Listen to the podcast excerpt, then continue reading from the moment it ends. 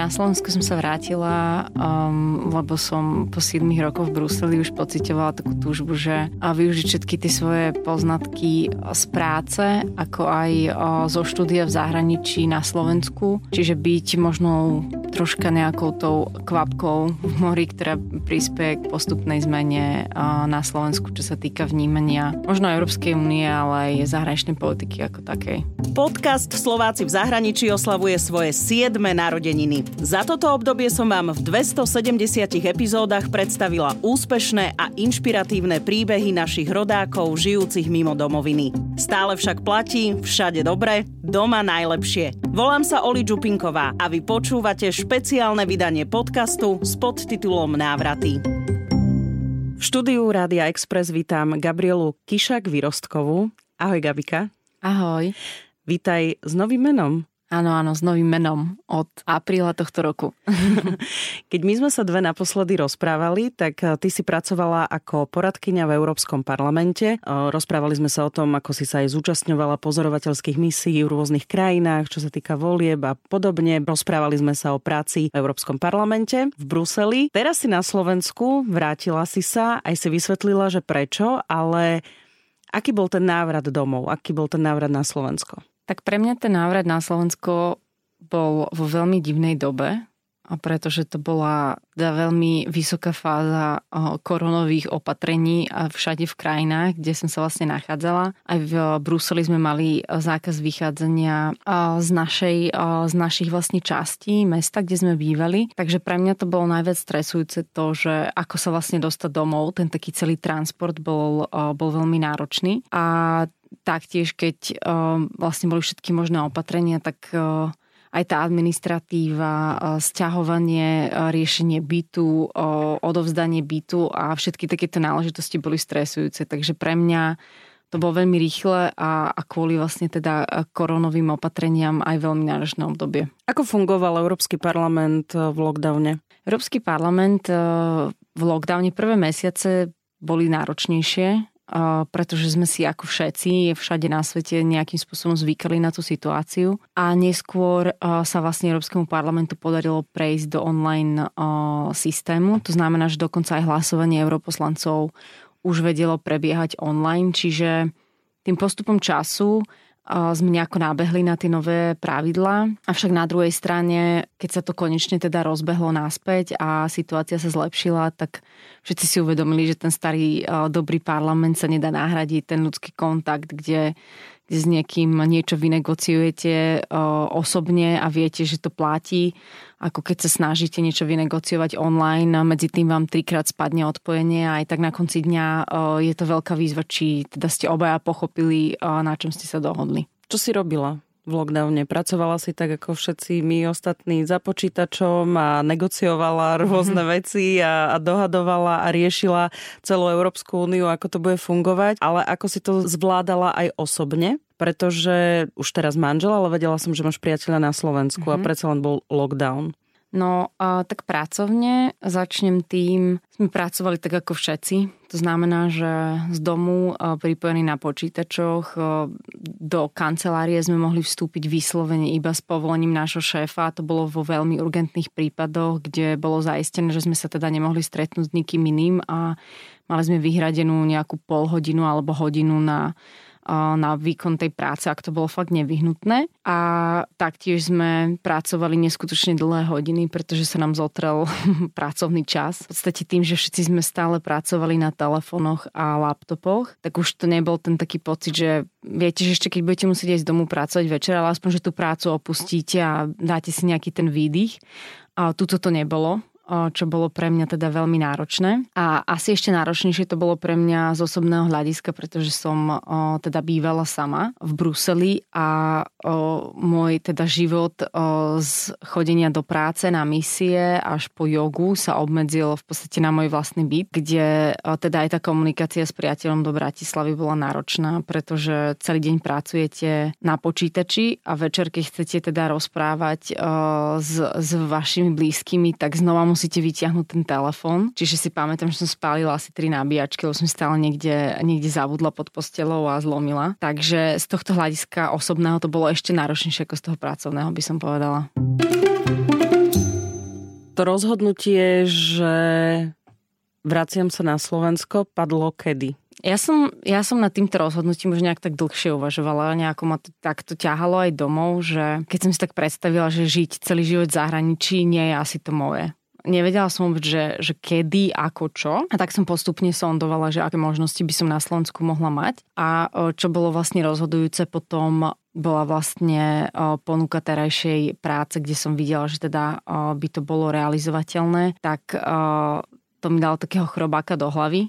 A čo mi určite pomohlo rozhodnúť sa, bolo, bola vlastne aj celá korona. Že už som si povedala, že že jednoducho mám toho dosť byť niekde zakliesnená, ďaleko od rodiny a priateľa, čiže aj to určite hralo veľmi významnú rolu. Z toho pracovného hľadiska dá sa to vôbec porovnať, že či idem z lepšieho do horšieho alebo z horšieho do lepšieho? Ako takto, keď som povedala aj svojim známym, aj rodičom, že dávam teda oficiálnu výpoveď v Európskom parlamente, tak prvá reakcia bola, že o bože, že si si istá, že prečo, že ešte počkaj, že, že teda to je super práca a, a mali aj pravdu. Čiže ja som sa sama nejako tak nastavila, že nemôžem to porovnávať.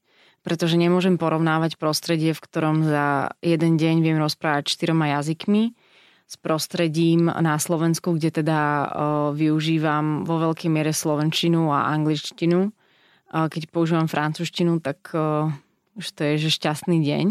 Čiže ja som si takto nejako v hlave nastavila neporovnávať to.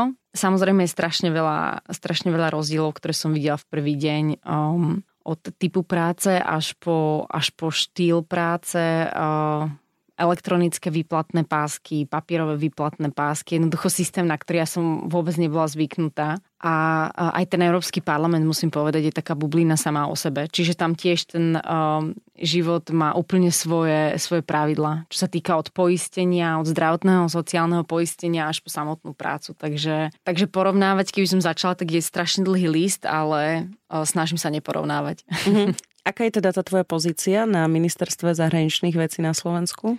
A, takže ja momentálne pracujem v kabinete štátneho tajomníka Ministerstva zahraničných vecí európskych záležitostí pána Klusa, kde sa teda venujem európskej agende. To bol vlastne hlavný dôvod aj prečo som sa teda vrátila. Táto práca mi dávala zmysel, že, že som neprerušila akýsi ten link s európskou politikou a, a vlastne s európskym fungovaním, na čo som bola zvyknutá sedem rokov v Bruseli.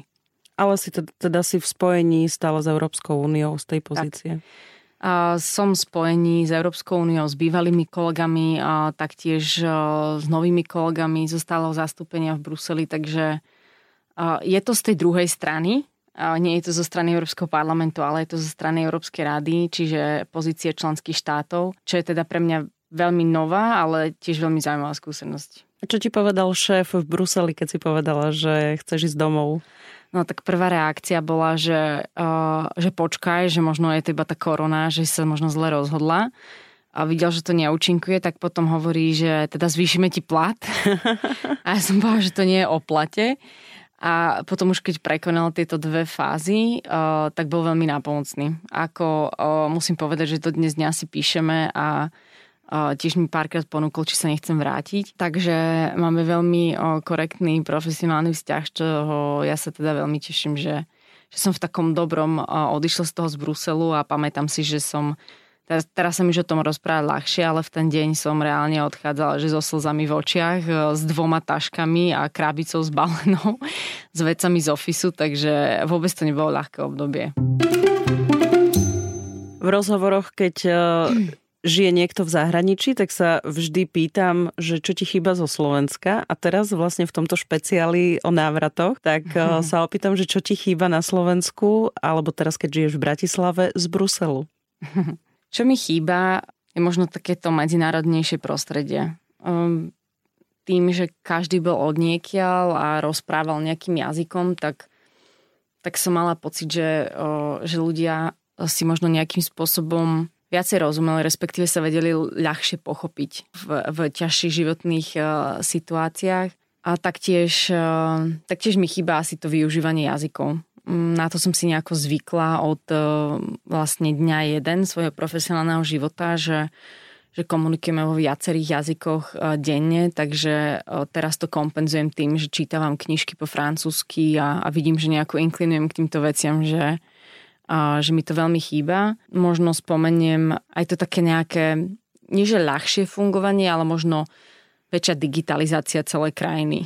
Mm. Že všetko sa nejako vybavilo jedným klikom cez internet, kdež tu aj, aj chápem, že bola tá korona, tak to bolo zložitejšie, ale tu sa viacej vyžaduje uh, papierov a, a takýchto obehávačiek, na ktoré, na ktoré teda som nebola predtým až do takým miery zvyknutá. Ale tak tu sa na tom intenzívne pracuje v tejto krajine, tak, aby sme ja sa tam boli. Veľmi teším. Ja sa tomu veľmi teším a verím, že, že postupne to príde aj sem. A týmto nekomentujem ani ja, ani ty, len konštatujeme. Tak. Mne sa páčilo, keď sme sa rozprávali v tom našom rozhovore naposledy aj o takom tom kávičkovaní, že keď si bola v parlamente, že si išla na kávu, tak si si potom časom uvedomila, že aj na tú kávu s niektorými kolegami alebo ľuďmi, s ktorými si spolupracovala, si sa musela niekedy aj pripraviť. Je to kávičkovanie také stresujúce aj možno v Bratislave? No ja si presne pamätám na tú časť nášho rozhovoru. A bohužiaľ aj kvôli korone som nemala až takú veľkú možnosť. Vlastne áno. To možno naplno využiť v Bratislave a asi aj poviem tak, že mala som taký, taký rešpekt, že už aj keď sa tie opatrenia uvoľnili, tak, tak som teda stretávala ako si menej ľudí, ako v porovnaní s Bruselom aj kvôli celkovej situácii ohľadom pandémie, ale taktiež som zažila stretnutia, kde o, teda príprava bola rovnaká, ako, ako si teda vyžadovala v Bruseli, či už to bolo pri káve, alebo o, len cez nejaký telefonát, alebo o, osobné stretnutie niekde o, v exteriéri, ak to teda situácia dovoľovala. Aj keď si bola v Bruseli, aj ja som sa o tebe dozvedela cez video, ktoré si ty natočila. Vtedy bola, tuším, predvolebná kampaň a ty si vlastne tým svojim videom vyvrátila nejaké nepravdy, ktoré sa v tom predvolebnom videu ukazovali, alebo o ktorých sa hovorilo. Mala si veľmi veľa zdieľaní, veľmi ľudí, veľa ľudí si ťa na sociálnych sieťach všimlo a ty si aj na svojom profile vždy, aj počas lockdownu a počas celej tej pandémie aj písala rôzne tie všetky také potrebné informácie, že kde ľudia môžu nájsť rôzne informácie, ako cestovať, aké sú obmedzenia na hraniciach, ako reaguje Európska únia. Bola si takým tým možno pre mňa na Instagrame slovenským hlasom z Bruselu, ktorý niektoré veci dokázal aj bežnému človeku, ktorý možno nesledoval úplne to dianie až tak úplne nevedel vyhľadávať všetky informácie. A všimla som si, že aj teraz, keď už pracuješ na ministerstve zahraničných vecí na Slovensku, tak tiež zvykneš písať takéto veci. Je to taká aj forma nielen tvojej komunikácie, ale že možno je to aj taký, teraz možno už aj trend, že je fajn komunikovať, aby komunikovali možno štátne inštitúcie s ľuďmi aj takýmto možno spôsobom? Ja si myslím, že v prvom rade je dôležité s ľuďmi komunikovať, lebo niekedy som mala aj pocit z tej našej bruselskej bubliny, že robíme dobré veci, avšak tým, že ich potom človek nevysvetlí, tak tie, tie veci a výsledky sa nedostanú teda k ľuďom. Lebo ja úplne rozumiem, že každý je zavalený svojou prácou, každý má svoje povinnosti popri práci, rodina, priatelia, šport, čiže nemajú čas analyzovať všetky dokumenty, ktoré im človek odborne povie. Čiže toto si myslím, že, že je možno nejaká cesta dostať sa bližšie k ľuďom a reálne vysvetliť, že, že aj tie inštitúcie, či už v Bruseli alebo na Slovensku, sú to fakt pre nich a, a snažia sa im pomôcť. A špeciálne aj počas tejto koronovej doby, kde sa opatrenia na hraniciach menili teda rýchlosťou svetla, aj v závislosti od toho, ako sa menila celá situácia v Európe, tak um, to také vysvetľovanie polopate, kde ja som teda aj častokrát zdieľala stránku ministerstva zahraničných vecí, kde vyslovene je jedna sekcia o, o cestovaní. Sú pre mňa, pre mňa osobne by boli teda prínosom, ak by niekto v tejto branži pracoval a podal mi to takto. Čiže myslím si, že áno, že je to tá forma komunikácie, ktorá, ktorá do budúcna vie byť nápomocná a prilákať teda aj pozornosť a pomoc mnohým občanom. Ja keď som teraz v lete už po uvoľnení opatrení tiež cestovala, tak to bolo akože najhlavnejší zdroj. Ministerstvo zahraničných hmm. vecí, obmedzenia na hraniciach a presne vysvetlené každá krajina, dalo sa to čitateľne prečítať. Aj niekto, kto nerozumie po anglicky, vedel pekne si v slovenčine načítať každú krajinu, kam, kam sa rozhodol. Takže áno, zasa tieto inštitúcie tu sú pre nás, aby, aby nám poskytli tie, ako sa to povie, tie overené fakty, tie všetky informácie, ktoré naozaj sú v spolupráci s tými asi inými ministerstvami ďalších krajín. Je to rýchla práca? Lebo v Bruseli to bolo také, nie? Naozaj busy a, a, a veľa sa toho dialo. A ako je to na Slovensku?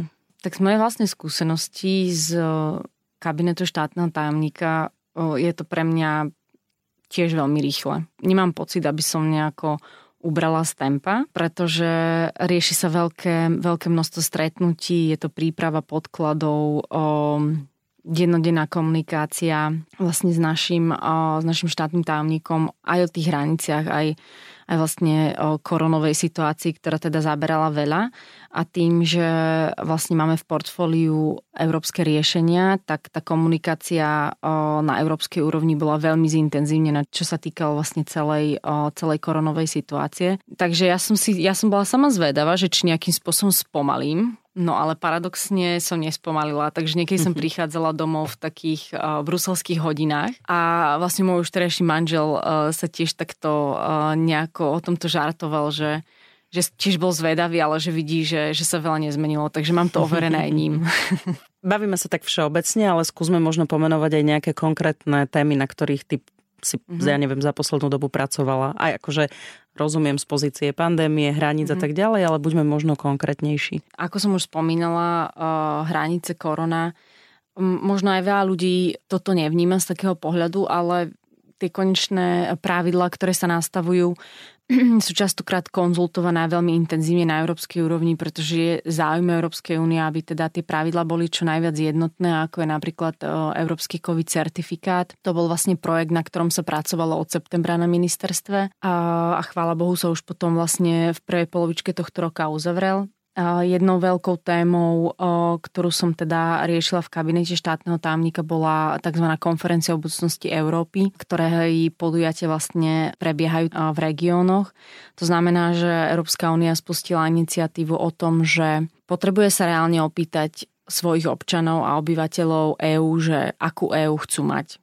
Stretávame sa veľa s názormi diktátor Bruselu a, a, a niečo tí z Bruselu nám diktujú. Preto sme chceli vlastne ísť do ulic a povedať a diskutovať s ľuďmi o tom, čo si predstavujú. Chcú mať viacej, viacej Európskej únie v oblasti zdravotníctva, nechcú mať, chcú mať viacej kompetencií v oblasti školstva, poľnohospodárstva, čokoľvek. Takže to bol projekt, ktorý, na ktorom som teda veľmi intenzívne pracovala od prvého momentu, kedy som prišla a som rada, že, že sa to realizuje a dúfam, že niektorí z vás teda boli aj v tých uliciach a povedali, ako Európsku úniu chcú mať. Takže budeme potom asi poznať nejaké výsledky. Áno. Výsledky budú a potom tie výsledky budú aj ďalej prezentované v Bruseli, aby ten slovenský hlas bol jasne počuteľný. Ten COVID pas, občas sa, občas sa ozývali také názory, že veľa niečo trvá, dlho niečo trvá, kedy to už bude. Teraz akože odbočím, že aj veď nápku sa nejakú čakalo, vždy sa naťahoval čas a ľudia vnímali iba to, že stále to nie je. A teraz sa pýtam teba z tej pozície, ktorá si sama si hovorila, že od septembra sa na, to, na tom pracovalo a začiatkom roka sa to už potom začalo využívať.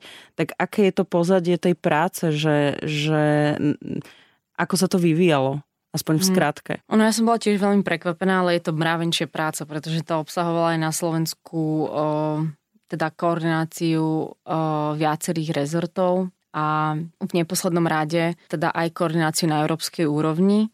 O, čiže boli to také nejaké dva a, paralelné tracky, ktoré bolo potrebné sledovať. Je to komplexné, ja aj chápem, chápem obe strany, chápem aj, aj vlastne obyvateľov, ktorí by chceli mať teda riešenia hneď, lebo pre mňa by to tiež bolo takto komfortnejšie, takže úplne rozumiem. Zasa rozumiem aj tú druhú stranu, kde musíte zabezpečiť milión malých detailov od zabezpečovania údajov až po, až po teda identifikáciu, až po samotné očkovanie, prekonanie covidu, testovanie. Stávali sa nám bežne bežné problémy s tým, že ako teda budeme, aký bude formulár, aby boli teda aj v iných jazykoch ako slovenský. Takže bolo tam, čo ja som teda videla, veľmi veľa úskalia, kým, kým sa teda dopracovalo k tomu výsledku. Čiže ja stále vravím, že nie možno pri tomto probléme, ale pri všetkom treba sa snažiť pochopiť tie obe strany a potom to nejak tak človek si myslím, že zaradí správne, že teda sa aj oplatí čakať, lebo tieto riešenia chápem, že mohli byť rýchlejšie, ale zasa nedá sa, nedá sa ich vytvoriť cez noc. Keď človek pracuje v, na ministerstve a pracuje práve aj na takýchto projektoch, tak máš aj taký tlak, že z okolia kamarátov alebo známych, že Gabi, kedy to už bude? No, tento tlak asi sa vytvoril nejako prirodzene. Mám bežne takých, že päť šesť správ na Facebooku za deň, že ahoj, tak ako to je s tými hranicami? Ahoj, tak ako s tým COVID pasom? Čiže nejako prirodzene tým, že som tie informácie zdieľala, oficiálne informácie, ktoré sú samozrejme na stránke ministerstva, ale keď si to prečítate na Instagrame niekoho, tak je to predsa ľahšie, že sa s tým človekom spojíte. A potom prichádzalo veľa správ. Takže ja som mala o, veľa takýchto o, požiadaviek a taktiež aj tlakov, že no tak kedy to už bude, potom sa im stávalo, že im to teda nešlo, že prečo im to nejde, ako to vyriešiť, tak ja som, si pamätám, tie prvé dni COVID pasov mala také, že stále bola v kontakte s nejakými technikmi alebo kolegami, že teda mi poradte, že čo mám poradiť ďalej, lebo tiež už si neviem pomôcť, takže, takže odpovede áno. Ako dlho si ty bola vlastne preč v zahraničí? Tak ja som vlastne študovala aj rok v Nemecku, potom v Amerike, takže v zahraničí to už je celkovo okolo nejakých osem deväť rokov. Potom vlastne tá pracovná skúsenosť v Bruseli, takže asi tak nejako zhruba, no. Ako sa ti žije teraz na Slovensku? Zaujímavá otázka. Ja si stále myslím, že to bolo dobré rozhodnutie, akokoľvek sa na to pozerám, aj po vlastne už skoro roku na Slovensku. Sú veci, ktoré sa mi ťažšie chápu, na ktoré sa mi ťažšie zvyká a to je tá, tá nejaká taká praktická slovenská realita, ktorú som predtým nezažívala. Um, ako som už povedala na začiatku, všetky tie administratívne úkony a, a vlastne tá digitalizácia, na ktorej pracujeme. Na druhej strane mám taký pocit, že, že som možno takou, spravila taký krok, kde, kde tie vedomosti, ktoré som teda získala zo zahraničia, viem využiť v tomto momente už možno lepšie na Slovensku, ako som to vedela v Bruseli. Takže v Bruseli som už mala ten pocit, že som teda sa kvázi naučila všetko, čo som mohla po tých rokoch a svoju prácu som milovala a keby som tam pracovala dnes, tak poviem to isté, že, že dream job, ale na druhej strane to také nejaké prelinkovanie možno aj kontaktov, ktoré sa mi podarilo získať v Bruseli, tak vidím, že to také praktické využitie um, je je teda väčšie túto na Slovensku. A v neposlednom rade som oveľa bližšie k mojej rodine. To znamená štyri hodiny autom bez toho, že by som musela plánovať dopredu letenky a, a teda služobky a všetka tá logistika. A čiže to vidím ako veľkú pridanú hodnotu, aj keď počas korony sme teda mali také pravidlo, že sme sa nestretávali často kvôli opatreniam. A vidím to tak, že že možno pociťujem tak nejak vnútorne, že je to taký nejaký viacej vybalancovaný život. To znamená, že som si snažila nejako tak nastaviť viacej času aj na tú rodinu, aj na známych, ktorých som dlhé roky nevidela. A, a teším sa, keď, keď by sa nám podarilo prekonať toto koronové obdobie a začnem všetkých poriadne stretávať, pretože ešte aj teraz, poviem úprimne, stretávam minimálny počet ľudí a, a chodím len do práce a snažím sa ešte nejakým spôsobom eliminovať to riziko, pretože tá korona to bohužiaľ ešte stále medzi nami je. Budem trošku aj osobná. Ty sa aj vydala, takže ten vzťah prekonal tú diaľku, prekonalo lockdown a rozhodli ste sa vziať. Blahoželám, lebo ty, ty si to potom tak aj pekne oznámila na uh, sociálnych sieťach. Ja som sa potešila, že fíha, že krásna nevesta, krásny manželia a hlavne ste to mali, tuším, v kruhu rodiny, že? Uh-huh. A my sme vlastne vedeli dátum a bez ohľadu na to, že aká by bola situácia, tak sme vedeli, že to chceme spraviť. Čiže sme to nejako tak držali v tajnosti tri mesiace. A A potom sme sa teda rozhodli to spraviť v apríli a v apríli boli opatrenia, ktoré teda nám nedovolovali absolútne žiadnu oslavu. Takže uh, boli sme v situácii, že v kostole bolo povolených šesť ľudí, čiže moji rodičia sledovali náš sobáš online cez mobil. A to sme... boli len možno niekde nedaleko, že? No, oni, oni boli vlastne v podstate doma. Čiže oni, oni čakali doma a, a vlastne nemohli ani do toho kostola ísť, lebo bolo opatrenie šesť ľudí. A bolo to také zvláštne z tohto hľadiska, že tam nemohli byť. Na druhej strane sa všetci z toho tak tešili, že, že sme si povedali, že to potom ešte oslavíme niekedy neskôr, keď, keď to situácia dovolí. Takže ja na to veľmi rada spomínam a určite odporúčam, ak, ak plánujete nejakú svadbu a chcete si to užiť fakt, že v kruhu úplne tých najbližších a, a nebyť v situácii, že ste na svadbe, kde nepoznáte polovicu ľudí, ako sa u nás na východe často stáva s týmito počtami, že stopäťdesiat. Minimálne. Tak, minimálne. takže, takže vrelo odporúčam, no, lebo pointa je úplne iná, nie je to o tých, o tých ľuďoch, je to o vás dvoch. Krásne si to povedala. Uh, Gabika, ďakujem ti veľmi pekne za rozhovor. Nech sa ti darí, nech sa ti darí nielen v osobnom živote, lebo ťa čaká teraz príjemné obdobie, ale aj, ale aj potom to pracovné. Ďakujem veľmi pekne. Som Oli Čupinková, ďakujem, že ste nás počúvali. Ak poznáte úspešných Slovákov a Slovenky, ktorí uspeli vo svete a doma ich nepoznáme, napíšte mi o nich na Slováci v zahraničí zavináč express bodka es ká.